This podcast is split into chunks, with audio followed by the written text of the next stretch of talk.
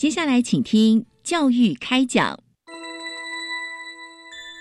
越学越多，越学越好玩，越学越多，越学越好玩。如果教育是春雨，我希望能滋养每一颗种子；如果教育是阳光，我希望能活络伸展每一株幼苗。聆听学子心声，分享教学心得，关怀环境变迁，扩大教育资源的平台。欢迎收听李大华主持的教育开讲。教育从倾听开始，一定划得来。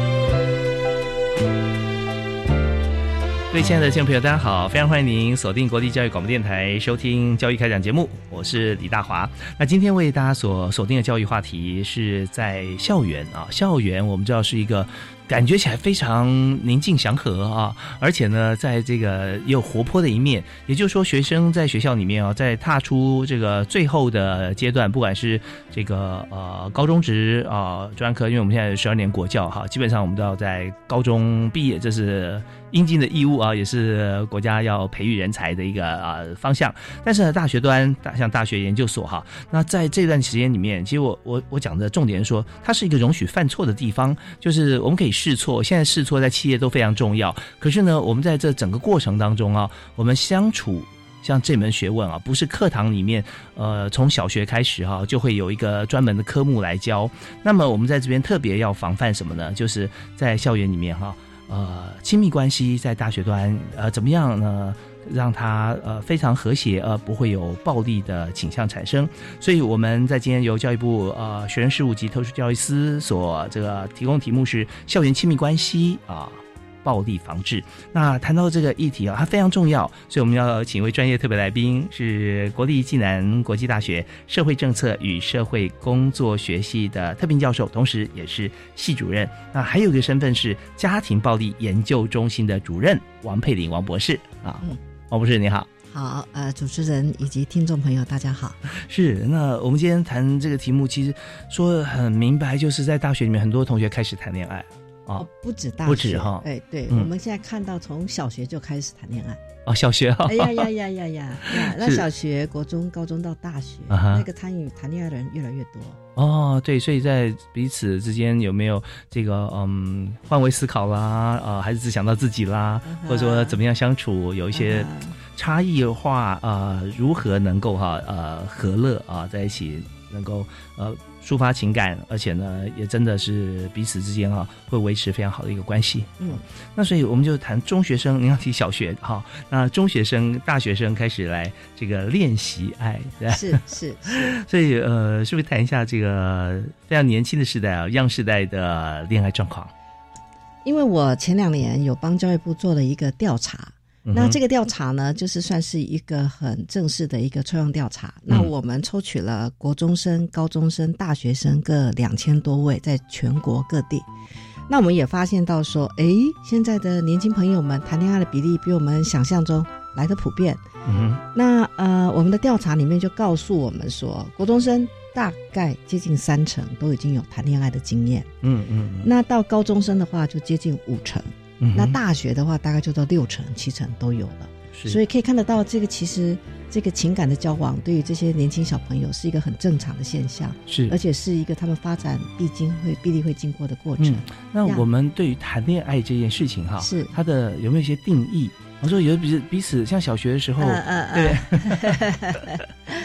对，我们谈恋爱当然有学理上的定义，可是呢，我们在做研究的时候呢，我们并没有那么的僵硬，我们只是告诉他说，在你成长的过程当中，你有没有觉得你跟某一个人有曾经是有那种很亲密的情感关系，而且你感觉你是在谈恋爱？我们只是做一个这样子的一个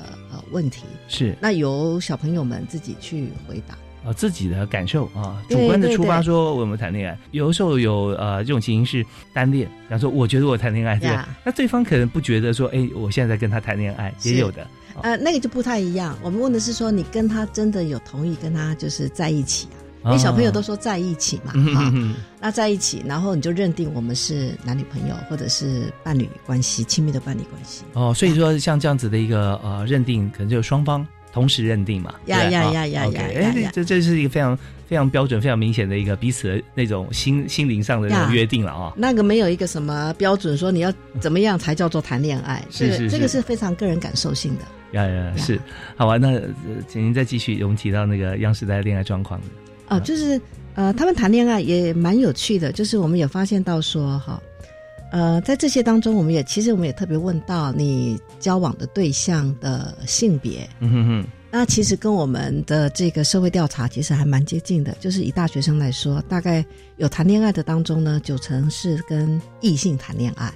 那其中1成是跟同性谈恋爱。那这个状况其实跟我们社会学所讲的那个人口比例其实还蛮差不多的。哦，有没有年龄层的一个差别呢？有年龄层的差别。在我们调查当中，国中生呢特别谈到就是说是跟同性谈恋爱比例稍微低一点，大概5%。哦，可这个比例呢是到了高中大概到了6.多%，那到了大学呢大概就是1成左右。就认定了，大概就也比较清楚自己的性倾向，是，所以大概有1成的人认为是跟这个这个同性的伴侣谈恋爱。那我们在这个调查当中呢，我觉得有一个也蛮有趣的，就是说这个行为是渐进的，因为我们有问他说，像国中生，我们有问他说，几岁开始第一次恋爱啊？因为这个东西对我们来说其实是一个蛮重要的。你开始有，虽然我们大家都知道，好像国小就听到很多人，甚至幼稚园都说谁是我的男朋友女朋友。可是真正你认为真正真的是那种所谓亲密伴侣的，我们都有问学生。那我们国中生来看，国中生说初次谈恋爱的年龄是我们平均算起来是12.7岁。就是12岁多一点，你可以想见，那大概就是国小毕业进入国中，是对那些我们平均年龄是12.7岁，12.7。那我们接下来会问，就是因为这个恋爱是一种越来越亲密，是一种渐进性的进展，那个进展包括心里面的那种认定跟亲密跟归属，另外一种就是包括身体的接触，这个就是很自然的。那我们就有问到国中生说，那你第一次牵手的时间是什么时候啦？那你第一次发生亲吻的时间是什么？就是我们有一个这样子一个逐步的一个问法，就发现到说，像以国中生为例，12.7岁是初次谈恋爱，是大概过了3-4个月，平均到了13岁就开始牵手，第一次牵手。那大概差不多也过了3-4个月，到了13.4岁呢，就有亲吻的行为，就是他第一次亲吻的年龄。那在有到了亲吻之后，其实下一个动作就是爱抚，那这个只有差0.1岁，大概就1-2个月就到了爱抚。然后呢，大概过了半年，有了爱抚行为之后，到最就是大概就是最具体的就是发生到性行为的话，大概是14岁，所以我们这次调查当中，就从国中生就看到一个很明显的这种进展，还有你可以看得到，其实只要发生这个有这种恋爱关系，其实你可以看得到往下走的那个，好像是对年轻人来说，就好像很自然就这样走下去。当然不是每一个人都会走到每一步，是，哎，可是我们可以看到那个历程。那我们也同样对高中生也做这样子的调查。对大学生就看到这个蛮有趣的一个现象。那这是国中的进程了哈，12.7，然后13岁、13.4、13.5到14岁啊，对，就有这个进程。那这是国中的这个进程时间表。那如果到高中、大学的话，它这个时间或速度是不是会再缩短呢，还是会延长？到了，当然，因为我们国中是以他的全部都国中生，那我们问高中生跟大学生的时候是问他过去，所以他有些人就是从国中开始才有这个交往的，所以问的话就是初恋了啊，第一次谈恋爱。对，那有些人是高中才开始，那到了高中当然就往后一点。可是呢，在这个进程当中，其实高中跟国中上时间上的推移没那么快。可是推移比较快的是在大学，就是说从这个交往一直到最后有比较发生具体的这种身体的接触，那个 moving 的速度就更快一点。就是从大学开始初恋啊的话，我们做这个调查，对不对？呀，看它进程比较跟国高中比较快哈，而且可能快的速度还蛮多的，对。比较快一点，比较快一点，真的是比较快一点。OK， 但这也有这个时空环境的差别，就是大家回想一下，如果说你现在已经毕业多年，或者已经结婚哈，甚至年纪更长一点，就回想到说当初第一次谈恋爱的时候，或者说回想到说当初国中的时候啊，有没有这么高的一个比例啊，要5%？啊，是在已经开始在初恋了，对啊。哎，国中代表3成哦，3成。我刚刚讲国中有3成的人有那个谈恋爱的经验，是。那高中有5成哦，国中有3成，就30%。刚说的5%是属于同性的部分嘛？对，同性。那所以说，以恋爱来讲，国中就有3成了。对，国中就有3成了。所以那如果说我们在很早之前我们就开始逐步做计划啊，那我们就可以比对出来啊。因为我就觉得说，我们现在就比较缺乏那个情感教育，但我们当然在我们这一代，这当然是什么都没有嘛，哈，包括那个什么《健康教育》第14章，那都不用讲了，那个都跳过去，对，那就被借课。对，我觉得我这个调查的第一点，我要强调这一点，就是说我们可以看得到，国中生、高中生、大学生谈恋爱这件事情是很正常而且很普遍的一件事情，所以我们必须去帮助他们、协助他们，而不是一昧的禁止他们。 OK， 好，那我们知道这整体的轮廓以后哈，那我们就思考到说像这样子的一个关系的发展，那在各个不同角度会有不同的这个关注度啊，是 concern 的不一样，比方说父母可能会觉得会担心啊，或者是会不会影响课业啊？那自己的话可能会关心很多。我今天对方给我什么样子的 feedback 的感受，是不是因为我自己怎么样？是不是我的容貌或者我的任何一个方面啊？而且还被比较。那老师有老师的考量哈，学校方啊，对。所以这一部分哈，我们要再扣回我们今天的主题，就是在发生这个校园亲密关系的进展的过程当中，那么如果产生了暴力，像这种情况是我们之前要防止的，是非常终极的一个，是对，那什么样情形会产生，或它发生的比例如何哈？我们听段音乐回来之后，继续请今天的特别来宾，国立暨南大学的王佩玲王主任、王教授来和我们来谈一谈。是。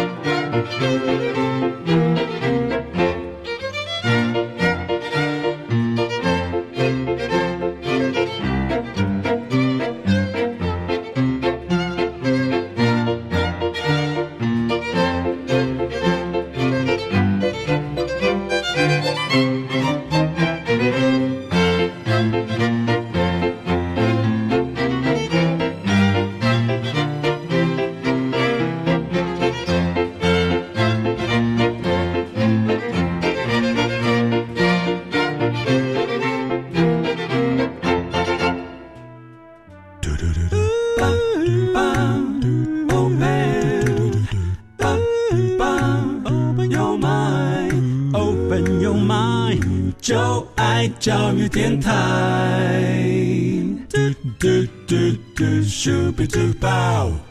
非常欢迎您持续锁定每个星期一跟星期二晚上7:05到8点为您播出的教育开讲节目，我是李大华。那么今天在节目里面邀请到专家啊，也是大家的好朋友，是国立暨南国际大学的王佩玲王博士啊，特聘教授，同时也是社工系的主任，也是家庭暴力研究中心的主任。那王教授您好。好，大华好。是我们今天谈论这个话题，真的是大家最关心的。是谈感情没有关系，但是不要有暴力产生嘛，对不对？对呀，就是。而且是在学校里面的这个阶段。那刚才教授跟我们提到说，从国中开始啊，就比较明显了，有30%的国中生啊是在国中阶段开始谈恋爱的，然后高中、大学。那我们就想谈说，这恋爱中的风暴啊，是，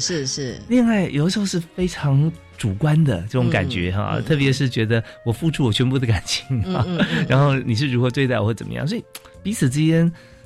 是不是真的能够换位思考或能够理解对方哈？那这很重要。所以这个恋爱中的风暴、约会暴力等等，我们要从哪个角度切入啊？让带大家进来像这种情境。我想我们可以先了解一下那个现在我们知道的，就是谈恋爱的有这么谈恋爱经验，可是他们到底发生这种暴力的情况到底有多高？那所以这个可以带出来，为什么我们觉得这个事情很重要？因为在我们这次调查当中，我们就是其实重点是在了解他们，就是那种关系当中的发生暴力的经验哈。因为我们看到很多的案例，包括就是报纸有登出来，那就很严重的哈，包括到严重大学的那种，甚至是杀人案件。是。那国高中生也各式各样，还一起殉情的啦，还有什么？你可以想到，或者是网络霸凌的、分手后的这种各式各样的威胁、恐吓的，你就会看到这种情况。其实在我们的包括报章、杂志，或者是现在的网络媒体当中，我们多多少少都会看到这样子的案例。所以这次呢，我们的调查呢，就是特别去了解到，除了了解到他们的交往的经验之外，我们特别去问了，就说你在你的交往的过程当中。你有没有曾经经历过这样子的暴力？那调查起来，其实我还是蛮，对我来说，我还是个人都觉得是这个比例还是真的是出乎我意料的高哦，出乎我意料的高。我们就以国中生来说哈，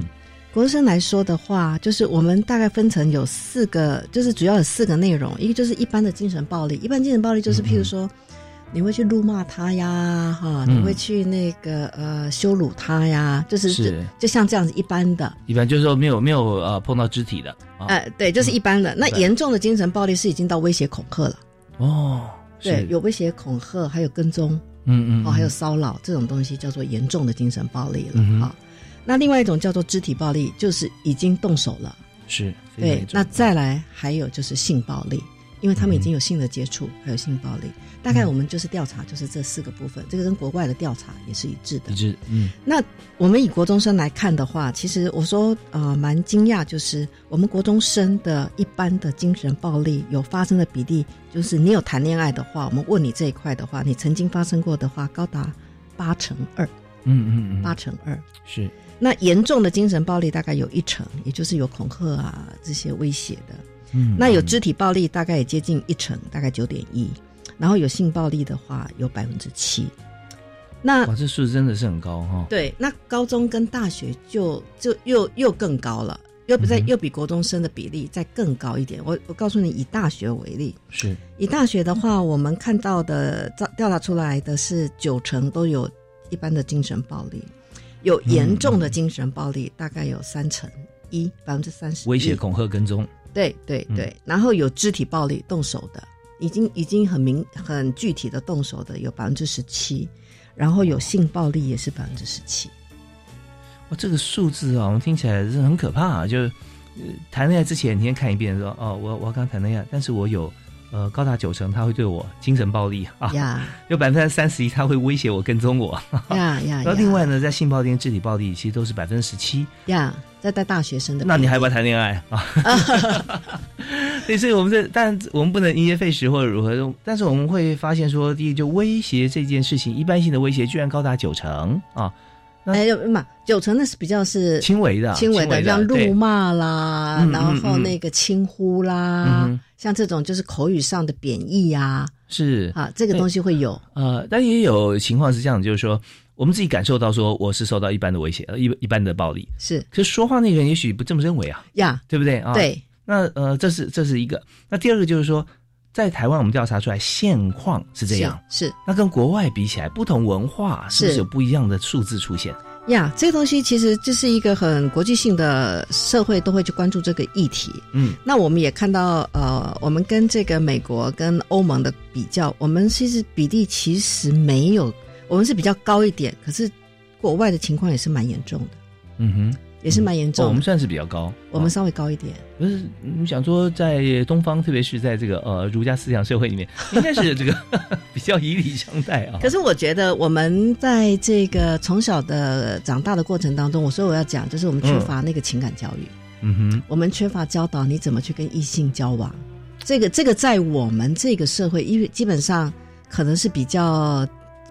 不会去，就家长也不会去跟子女讨论，因为基本上是禁止的情况是比较多的，应该是好好读书。对， 对， 对，那学校基本上教的谈的也不多。嗯嗯嗯，对，所以我觉得可能这个是一个蛮大的原因。所以与人相处啊，这个你说与生俱来呢，我觉得相信是有的一定的百分比，但是呢，很多都是社会化的行为嘛，是，哦、所以你必须要在社会里面去学习观察啦，啊、哦，是，甚至观察自己的父母亲的相处，是、哦，以及在学校同学之间的练习啊这些，所以。这样讲起来，台湾其实真的应该是蛮缺乏这一块。您刚才也提到，对不对？台湾很缺乏像这样子的一个教育。是，那照理说应该从什么时候开始呢？这基本上这个东西在国外其实从幼稚园就会讲。嗯嗯，就是讲你怎么，就是不是特别讲亲密关系，可是会一直很强调人跟人之间那种尊重，对啊、哦嗯，那种怎么样跟人家建立一个和谐关系。是。那到了小学，到了他们青少年，那这更不用讲了，那种情感教育，因为这个是他们甚至有些还会教到比较暴露的，就是包括怎么性行为的避免啦，怎么使用保险套，在国外其实这个是比较怎么讲，就是一个普遍性的一个教育方式。在小学的时候就会跟大家来，到小学高年级的时候，对，小学高年级的时候，因为那个青春期开始了嘛，嗯嗯嗯，已经青春期开始了，对对对。那你到了中学，那就更不用讲了。印象很深刻是在他们的幼稚园的时候啊，幼儿园的时候就会跟我们讲说，哎，你的身体不能被碰触，是是是，所以这一个自保，一个就是告诉你将心比心，你也不能去碰触别人的。呀呀呀呀呀，对，那就讲得非常的严肃的课题啦，啊，对。那所以教这些，那尤其孩子在听老师，你知道那个年龄小孩，本来是听爸妈的，嗯嗯，后来就听老师的啊，对啊，回家都说老师说，呀呀呀呀！所以在这个阶段告诉他很多重要的、基本的这些事情啊，是非常好的一个时机。不过台湾现在就像你讲的，好像还没有什么特别的像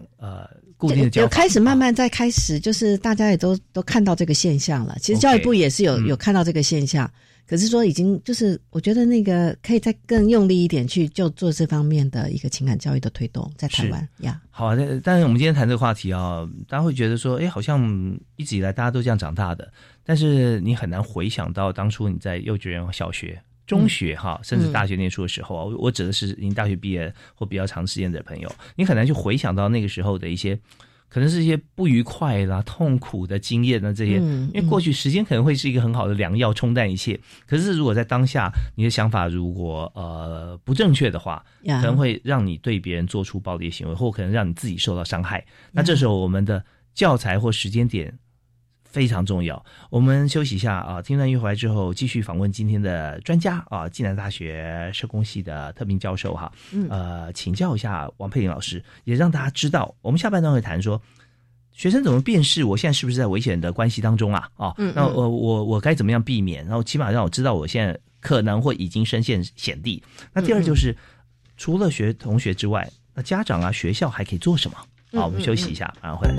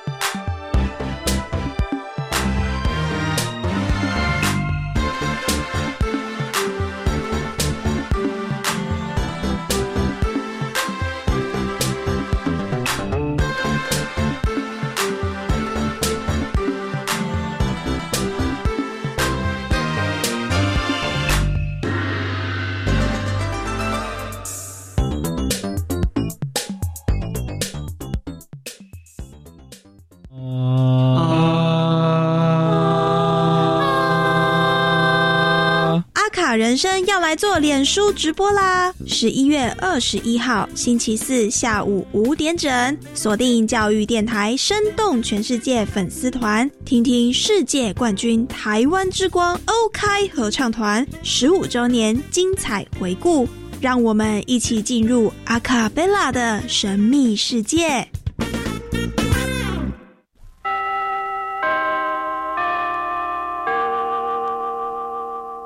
新课纲上路后，老师要开设多元选修课程、弹性学习课程，指导学生自主学习计划，增加这么多工作量，老师还有时间备课吗？有啊，教育部已经有协助教师增能提供支持，而且已经先调降国立高中职艺能科及实习科专任教师的教学结束，所以啊，老师就有充裕时间可以备课哦。那接任行政职务专任教师的教学结束呢？哦，这个也调降咯，因为新增订了只要老师协助行政工作就可以减少授课的相关规定，让老师有更多的备课时间。以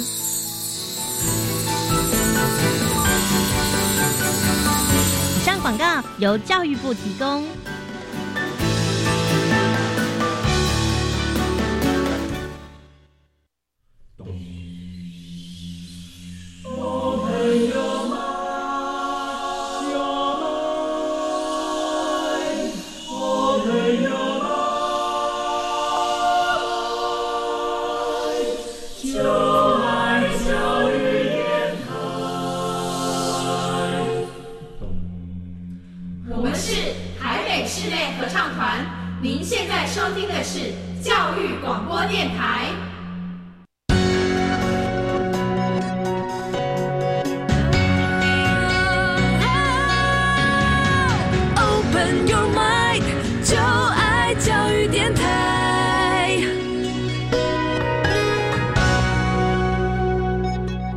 今天所收听的节目是在国立教育广播电台星期一跟星期二晚上7点到8点为您播出的教育开讲。那么大华今天为您邀请到的特别来宾是国立暨南国际大学社会政策与社会工作系的特聘教授兼系主任。那么王佩玲主任除了在教学研究以外呢，其实还负责家庭暴力研究中心啊担任主任。那像这个家庭暴力研究中心在学校里面啊，它是属于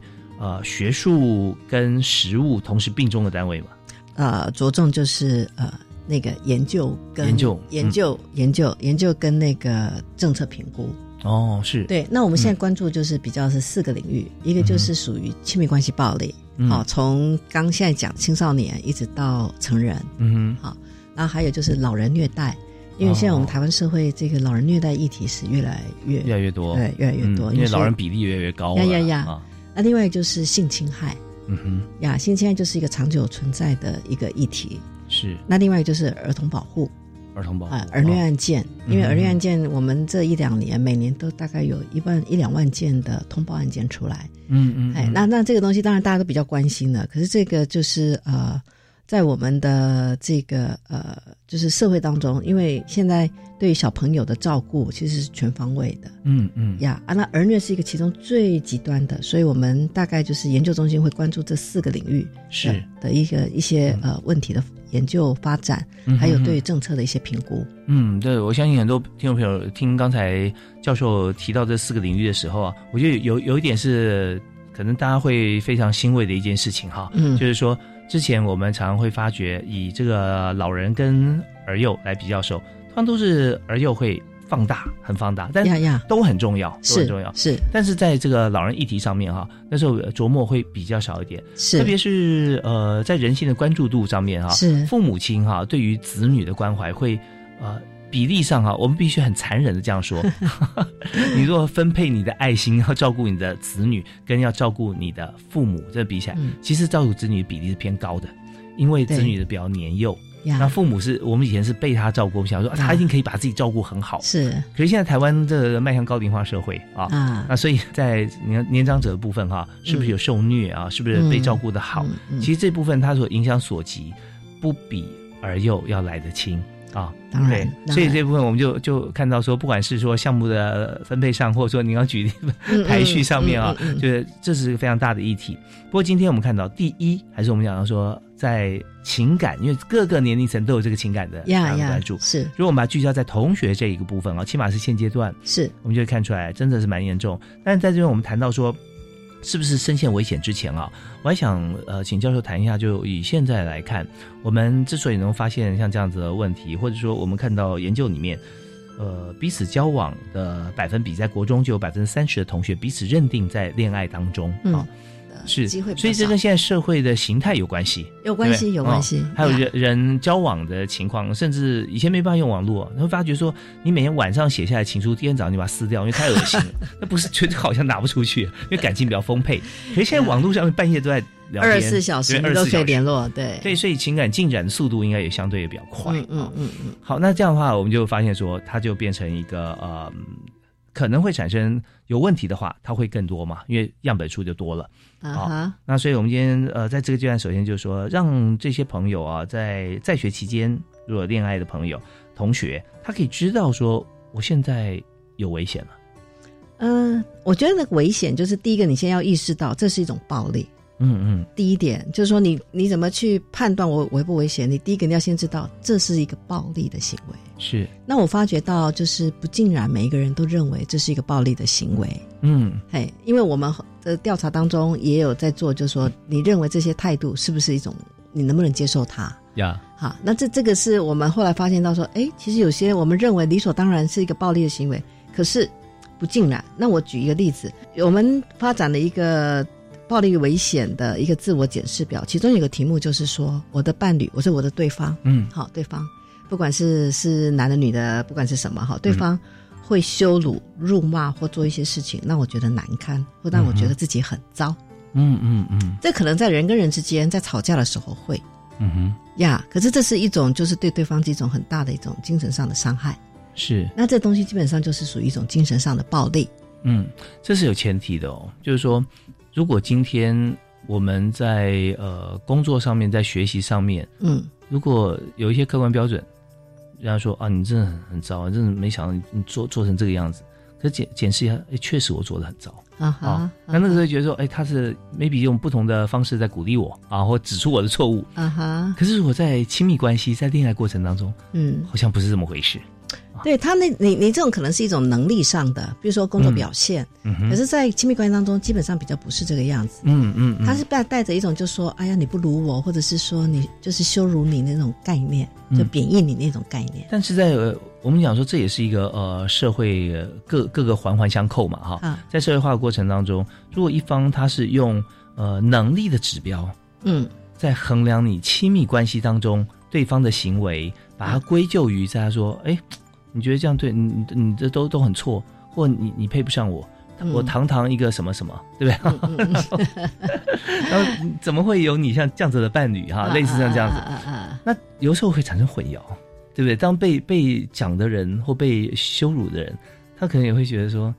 他要用什么样的方式来面对？好，那他讲也没错啊，要把各种不同指标放在亲密关系里面，那就要回到什么叫做爱的本质啊？是。对，你爱的本质基本上就是接受对方，尊重对方，接受对方现有的这个样貌。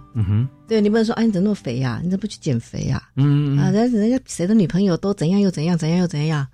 或者是谁的男朋友怎样又怎样，又怎么样的厉害，又怎样又怎样。是，对，那就回到我们要怎么去教小朋友，什么叫做爱？爱不是去比较，或者是爱不是一种功利，爱是一种接受。对，爱是一种尊重。所以有些说法，或者说看到真的相爱的话，接受对方的一切，或者是说我们彼此在一起可以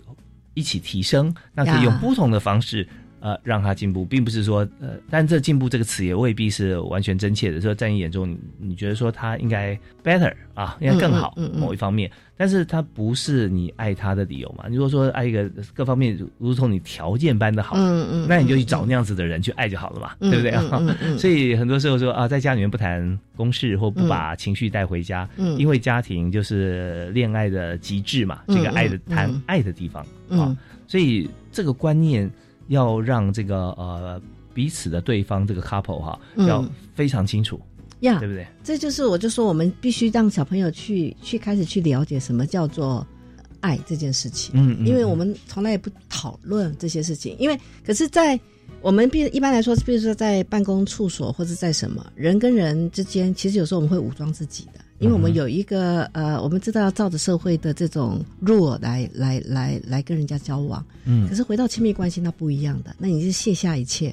卸下你外表的一切，卸下你的那种武装，卸下你的什么，所以是很本性的去跟人家做最接近的最亲密的交往。那所以这东西当你如果我们在这样子的一个过程当中，如果没有让小朋友从小去体会什么叫做爱，什么叫做亲密，什么叫做什么，当他把这些外在的这些都把它拿掉，去很赤裸裸去面对一个应该是很亲密的人的时候，你的那种认知本性那些东西就很自然就会出来了。那当然一般人比较能够了解，就是说他对方已经有一些威胁的事情。像我们看到他可能不见得就打你，他会像我们看到小朋友他们会说他在我前面就摔东西，摔东西，他很生气，可他就故意摔东西，摔我的东西或摔我的什么，或摔他的什么东西，然后用一种那个一方面是威胁，一方面又有一种情感勒索，有时候甚至说如果你不对我怎么样，所以我就要去怎么样，类似这种情况就比较严重。所以像这出现的话就非常明显了，是也许他嘴巴上说哎，我没打你啊，我只是摔东西而已，我出气啊这样子，可是如果在你面前做出这么样的暴力行为的话，是其实他就心中对你的爱就已经不是当初那种单纯的爱，对不对？那有时候也会是就是一种那种用一个说以爱之名，以爱之名 OK， 对，以爱之名，譬如说啊，我因为这样是因为我爱你，可是如果你爱我，你不应该用这种威胁的手段。可是我们就看到小朋友有时候他们说是因为他爱我，所以他才做这些事情。说话的人可能太爱对方了，又给他解释一个理由这样子，给他解释一个理由，或是给他一个借口。对，给他一个借口。像我们其实年轻人很常见的另外一种就是随时随地要掌握你在哪里。打电话第一句话就你在哪里？你在哪里？而且这种你在哪里不是只有什么久久问一次，是随时随地问说你现在跟谁在一起，跟谁吃饭，不然你就拍一个照让我看到看一下，不然你下到哪个地方你要马上回 call 或是显示什么，就是随时随地要掌控对方的行踪什么什么交往啊，你有骗我啦什么？对，他刚开始他会说因为我爱你啊，因为我爱你啊，可是真正的爱。你就要去思考，真正的爱是完全的去控制你的一切吗？这个对小朋友来说也很难，太辛苦了。也不是，你对他们刚开始来说，他们也很难去分辨了。对，很难去分辨。他觉得因为他在乎我啊，他在乎我，因为他太在乎我，所以他才会那么 care 我。那这面对像这样子的议题，我们应该怎么思考他们？其实我觉得我们最重要就是让小朋友去了解。一般健康的这种亲密关系是怎么样子？那像这种已经越过了什么样的界限，让他知道这就是已经是一种暴力、一种干涉、一种控制、一种掌控。那这种东西，我觉得最基本就是一种认知。我觉得认知是第一步，没有认知，其他后面都是比较次要的。对，当然刚才王教授有提到一点啊，就是你不是不能够问在哪里，而不是。24小时，天天每个时候掌握都你现在在哪里？ Yeah. 对，好像电子脚镣、手铐那种感觉。而且现在那个什么电话、那个都给你设定啊，就是电话就是地方 location 或者对 always 可以知道你在哪里。现在装个怎么监控的那种 APP 啊什么的，实际上很不舒服啊。虽然我在的地方都是可以告诉你的，但是我不喜欢这样子被你。用一个不信任的态度来跟我相处呀，所以这方面就算彼此之间其他方面都很 OK， 但是这一点就是在关系发展上面，它就属于一种暴力了。对，所以我们有发展了配合教育部就是这个研究，我们就发展了一个校园就是约会暴力的一个检视表。徐明跟大家来口述一下，但有哪几项？有我们有发展的给小朋友来自己来做检视的有12项哈。好，那第一项就是说对方做的一些事情或动作让我感到害怕，这是第一点。那第二个就是对方会羞辱、辱骂或做一些事情让我难堪或觉得自己很糟。那第三点是对方会因为我的什么样的事情而故意乱摔、乱打东西或破坏我的东西。是。那第4点是对方会控制我的行动或生活。例如限制我的行动去处，阻止我跟谁来往，跟亲友来往，跟同学来往，甚至密集打电话掌控行踪，或叫我要随时随地报告行踪。嗯哼。那第五点是对方会刻意的来查看我的手机、简讯、通讯软体、电子邮件。那第六点是对方会跟踪监看我，或是到我的教室，到我的住的地方，到我打工的地方去堵我，去骚扰我，这也是会有的。嗯哼。那第七点是如果我不顺从对方时，对方威胁我。那威胁什么呢？威胁要分手，威胁要自杀，威胁要伤害，威胁要揭露秘密，威胁要出柜，或威胁要公开裸照。哇，那第八点，对，第八点是对方会在网络上攻击我，或是散播不实的消息，叫做那个网络的霸凌。是。那第九、第十就进到严重的肢体暴力，譬如说对方已经开始对我摔东西、打我、抓我、扯我的头发。嗯。那第十点开始，对方会对我拳打脚踢，会用这个木棒啊、皮带啊这些物品打我，这确实是有生命危险了。那生命危险还有会有，我们也有案例是用刀子也拿出来了，或者是掐脖子，因为有时候同居他们会住在一起，然后吵架的时候就拿那个棉枕头啊，嗯，去闷住他的口鼻呀，口鼻让他没办法，对，没办法呼吸。那还有最后一点就是，如果对方在我不愿意的情况下，会强迫在性的方面强迫我，譬如说会强迫有一些一定要发生性的接触或是性的行为，或者是我不愿意，可是他强制要拍裸照，或者是说在性行为过程当中没有经过我的同意就去录影、拍照这些，因为这些东西他留下来，将来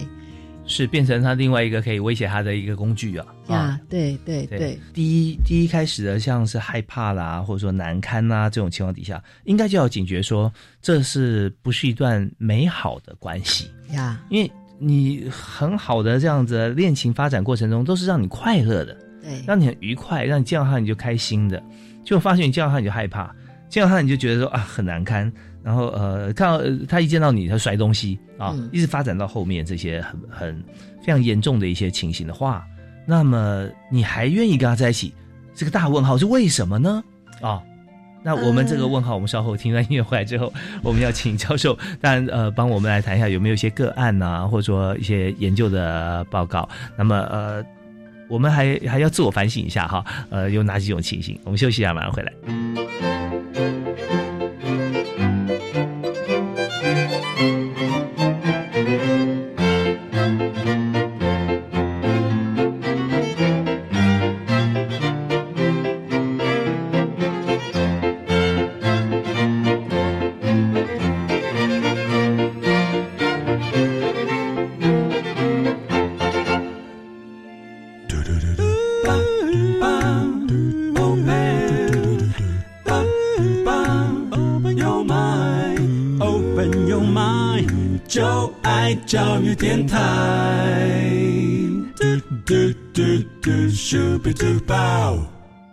今天在教育开讲节目，我们谈的是情感教育。在情感方面，我们特别锁定在恋爱和求学过程中的恋情。那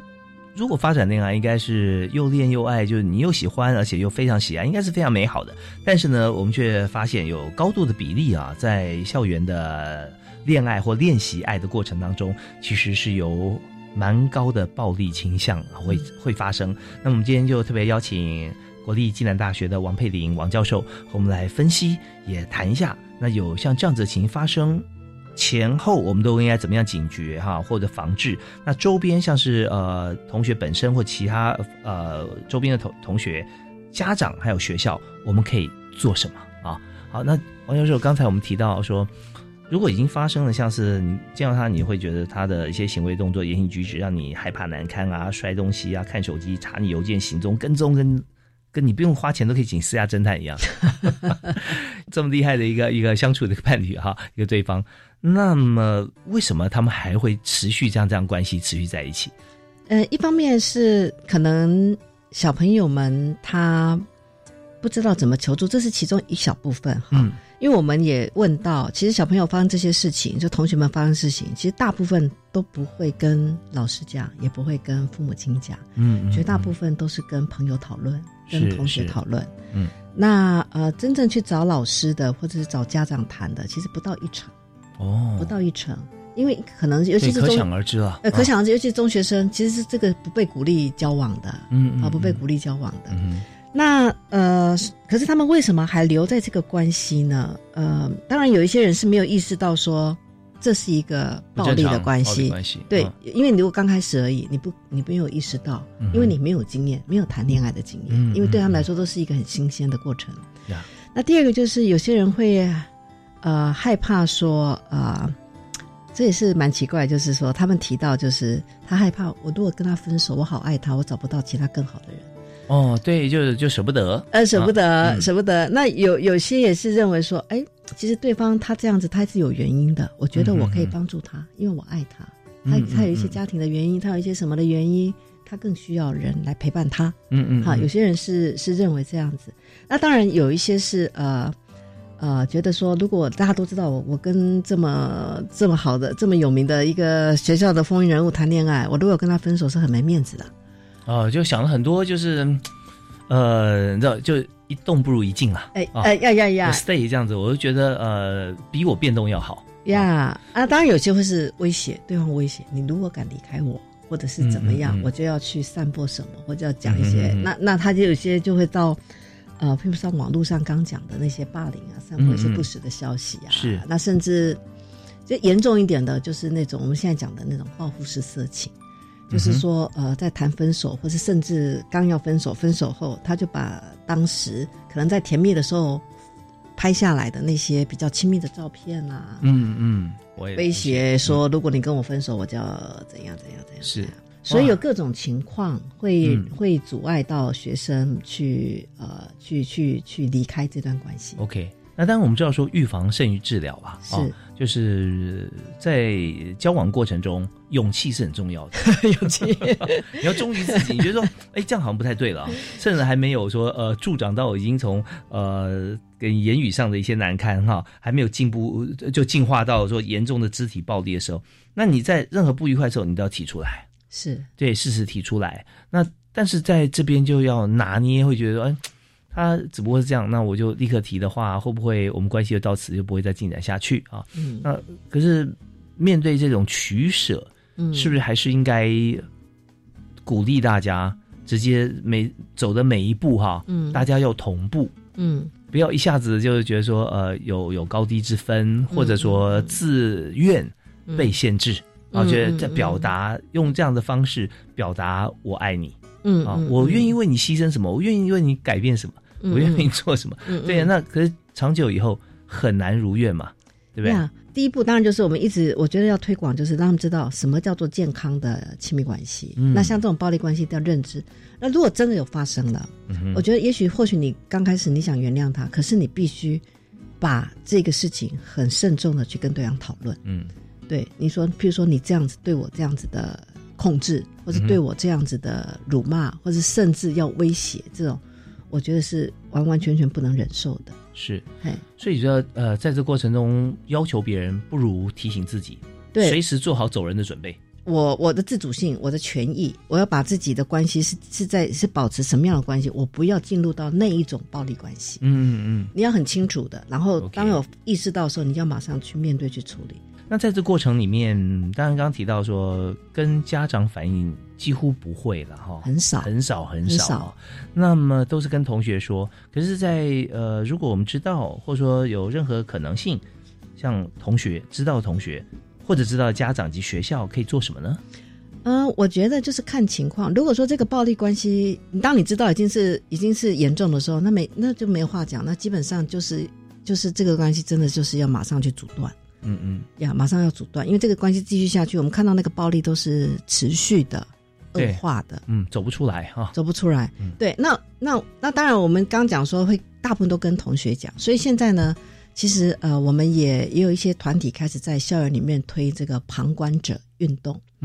就是说因为你可能不会去跟妈妈讲、爸爸讲，也不会去跟老师讲，可是你最会跟你的同学讲。是。对，那我们现在就是全面性的教育，就希望说让同学知道说这种关系不能继续下去。如果有同学你发现他来跟你讲，或是你发现他的关系好像有受到伤害的时候，同学们要陪伴他，然后支持他，然后跟他讨论，然后甚至鼓励他去面对这个关系，怎么样去处理这个关系。是，但是闺蜜或死党要多一点啊，对，大家出主意，对，当然就是为了维持好的关系啊，大家共同来努力嘛啊。是，如果说出现了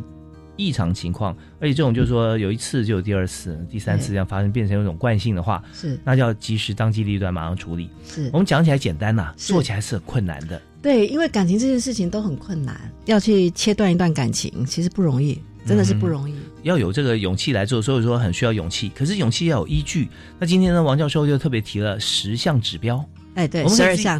啊，12项指标，我们可以检核一下来看，从言语开始啊，一般的这个恐吓、威胁啦，和暴力，到这个严重的这个精神暴力啊，然后再到肢体，再到最后可能有生命危险了。对，有12项。是，那这12项我们是除了刚才。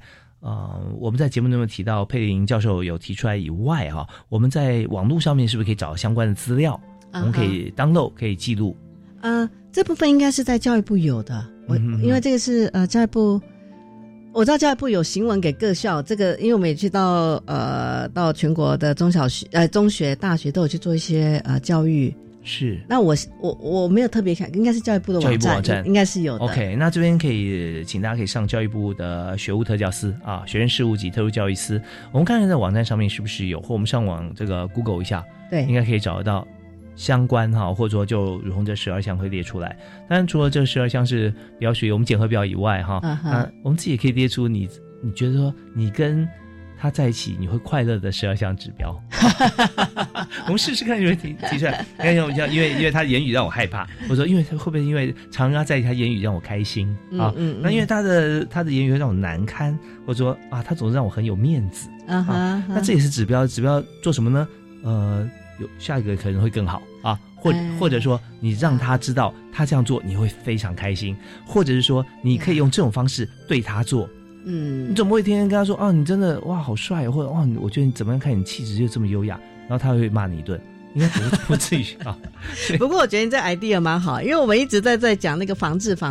都是从那个负面的行为去表列。你这个 idea 蛮好的，鼓励嘛，从正向的，呀，蛮有趣的。那我们今天非常开心啊，邀请到暨南大学的王佩玲教授哈，王主任来我们节目里面谈。那我们最后是不是可以送给大家在一句话啊，或30秒钟，我们做一个结论？希望啊，目前在学校里面，不管是恋爱中的像同学，或者说我们家长、老师、学校啊，都能够让大家往愉快有成长的方向来走。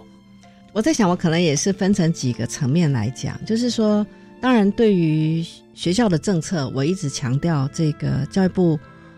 应该要面对青少年成长过程的需要，应该要来大力的推动情感教育，这一块我觉得应该普及化。是，那另外一部分我就是也要对家长跟这个